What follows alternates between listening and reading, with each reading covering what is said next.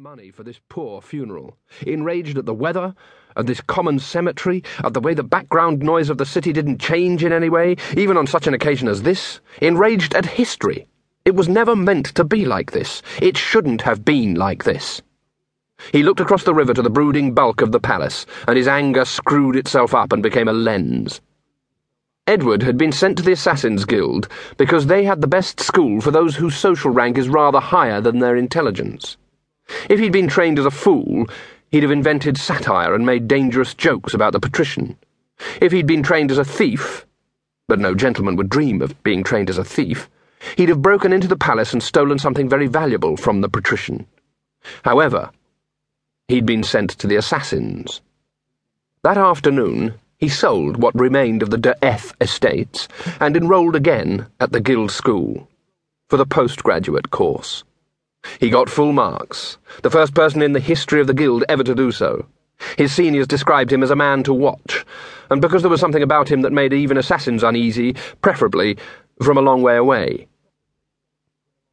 In the cemetery, the solitary gravedigger filled in the hole that was the last resting place of De Senior he became aware of what seemed to be thoughts in his head. They went something like this Any chance of a bone? No, no, sorry, bad taste there, forget I mentioned it. You've got beef sandwiches in your what's name lunchbox thingy, though. Why not give one to the nice little doggy over there? The man leaned on his shovel and looked around. The grey mongrel was watching him intently. It said, Whoop it took Edward d'Eath five months to find what he was looking for. The search was hampered by the fact that he did not know what he was looking for, only that he'd know when he found it. Edward was a great believer in destiny. Such people often are. The Guild Library was one of the largest in the city. In certain specialized areas, it was the largest. These areas mainly had to do with the regrettable brevity of human life and the means of bringing it about. Edward spent a lot of time there, often at the top of a ladder, often surrounded by dust.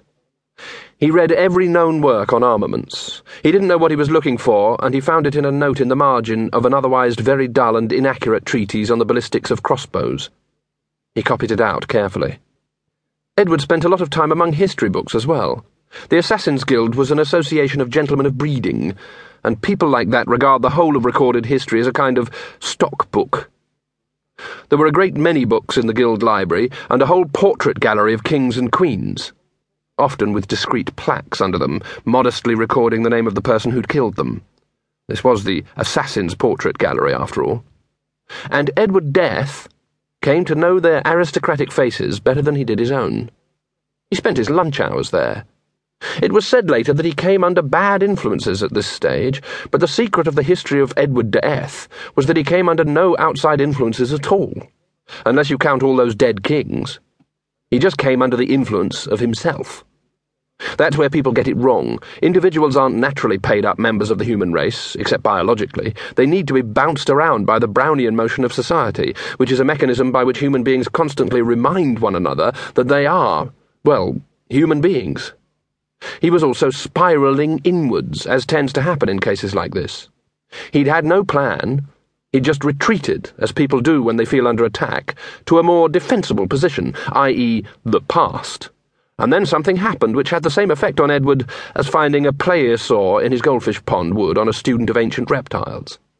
He'd stepped out, blinking in the sunlight one hot afternoon, after a day spent in the company of departed glory, and had seen the face of the past strolling by, nodding amiably to people.